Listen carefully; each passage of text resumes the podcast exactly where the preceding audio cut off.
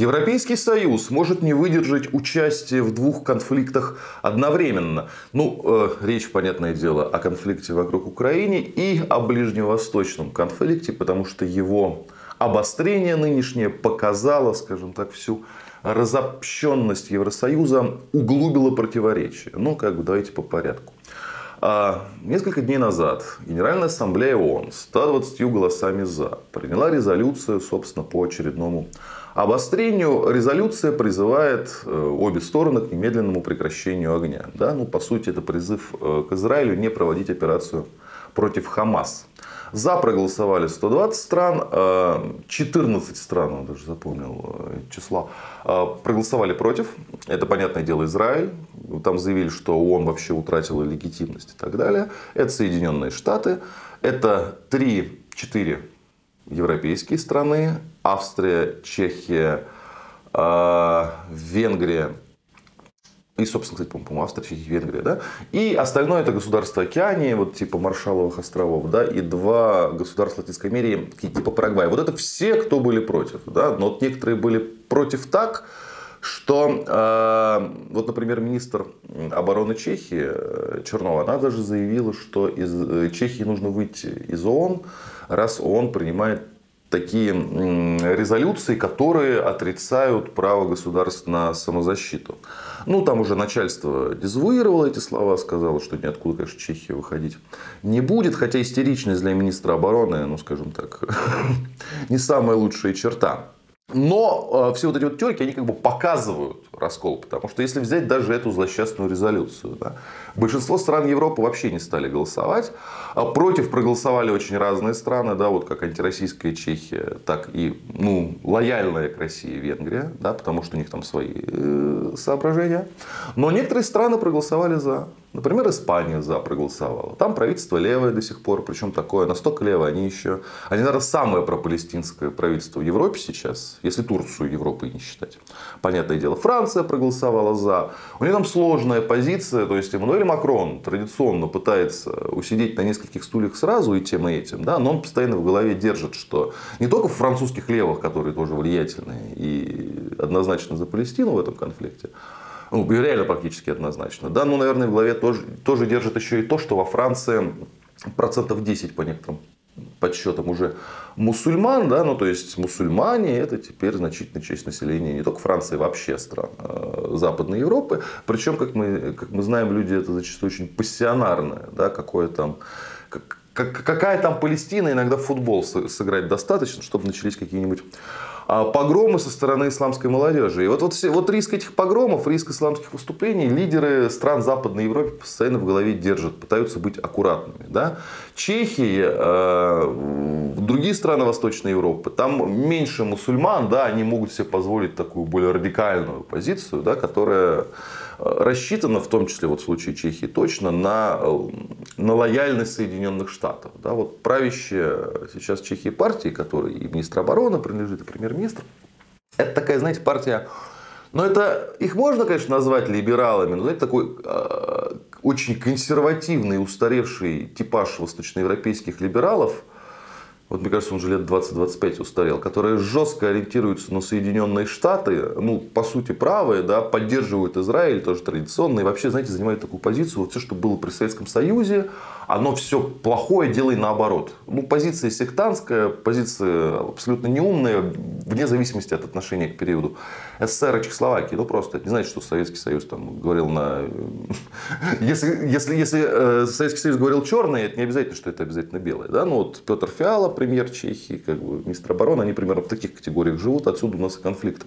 С Прагой настолько горячий, насколько скандальный, не буду сейчас углубляться в эту историю, но все помнят, что у нас, собственно, когда даже список недружественных государств открыли, первой туда угодила Чехия вместе с Соединенными Штатами. Ладно, бог с ними, с чехами. Это просто показывает ту мысль о том, что два конфликта для Европы очень тяжело, потому что обнажает их противоречие, которое я сказал в самом начале. Это мысль не только моя.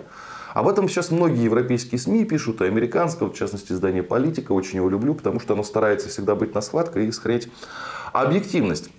Потому что когда был первый конфликт по сути, с участием ЕС, и продолжается до сих пор, вокруг Украины. Да, Соединенным Штатам, Урсуле фон дер Лейнен, да, удалось так вот сплотить ряды, да, то есть на первом этапе удалось объединить Евросоюз, например, в политике антироссийских санкций, в политике поддержки Украины. Сейчас это единство уже разваливается, да, но удалось объединить, несмотря на то, что в Евросоюзе есть страны, которым, ну, от нашего существования особо не горячо, не холодно, прямо скажем, да, там Португалия, например.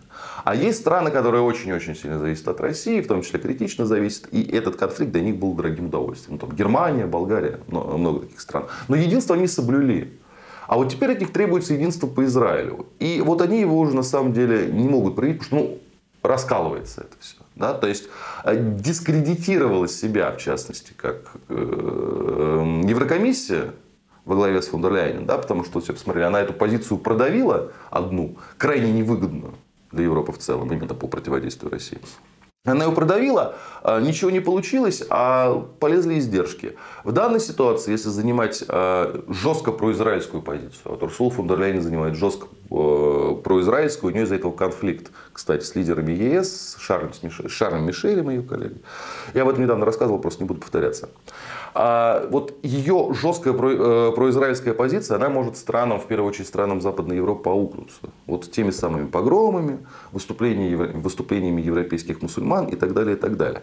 И в целом это вот, опять же, наложенное на те уже выявившиеся разногласия по Украине, да, действительно стало для Евросоюза очень разобщающая его ситуацию. Да? То есть нет единства даже по таким вроде бы, как бы, там, простым вопросам, как я не говорю, как осуждение действий ХАМАС. Там даже, да, они даже поэтому изначально договориться не могли. Что тут по этому поводу сказать, как это подытожить? Это все нам, понятное дело, выгодно. Ну, то есть чем больше там спор, чем больше там разора, чем больше там скандалов, тем больше там разобщений, чем больше там трещин, тем быстрее европейцы выйдут из украинского конфликта. Боливар, неважно, сколько он вывезет, двоих-троих, но вот тем быстрее они выйдут, тем быстрее этот конфликт закончится, тем быстрее Россия добьет своих целей. Хотя понятно, что ключевая роль принадлежит не Европе, это пусть она про себя многого не думает, а Соединенным Штатам Америки. Это, с одной стороны, нам это выгодно. А с другой стороны, я бы на месте Израиля вот на эти расколы смотрел и на ус мотал. Потому что как был 20-30 лет назад, да, Израиль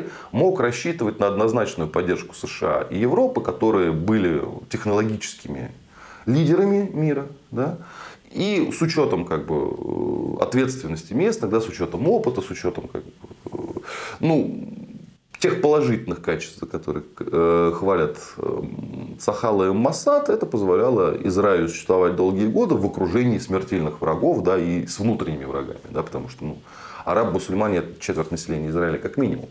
А сейчас уже не так. Сейчас уже нет, во-первых, однозначной поддержки в западном мире. Он сам расколот противоречиями по поводу Израиля. Да? И при этом враги никуда не делись. А технологическое превосходство врагов выросло. Да? Но потому что теперь уже не только там Запад может позволить себе высокотехнологичные штучки, но и в том числе враги Израиля, которые могут передать их там и ХАМАС, кому угодно еще. То есть, как раньше, вот сидеть на то, на чем сидели, на поддержке Запада, да, и на ответственности, скажем так, своих силовиков уже не получится. Ну, не получится. Да? То есть 20 лет назад еще худо-бедно получалось. Когда операция «Литой Свинец» была, например, 15 лет назад, ну, уже были как бы, крики возмущения, уже были претензии, но как-то получалось. Сейчас уже на Западе единства нет, зато враг стал опаснее, что по ХАМАСу, кстати говоря.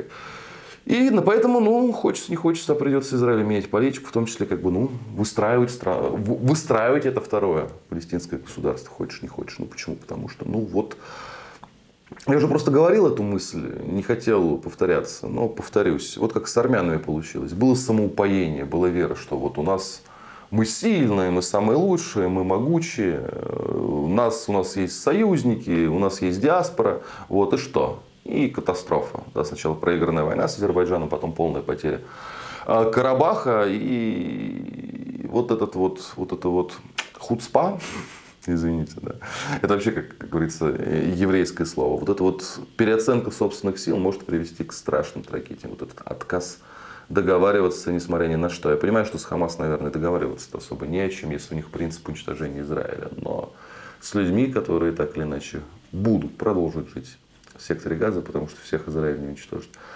Общаться придется и как-то придется выстраивать отношения. Уже понятно, что блокада, бойкот и надежда на Запад вместе с Цахалом, вместе с Моссадом, все вот это вместе безопасность Израиля обеспечить не может. Будьте, подписывайтесь на наш канал, будьте здоровы, хорошего вам дня, ищите на Рутубе и так далее, что я там обычно в конце выпуска говорю.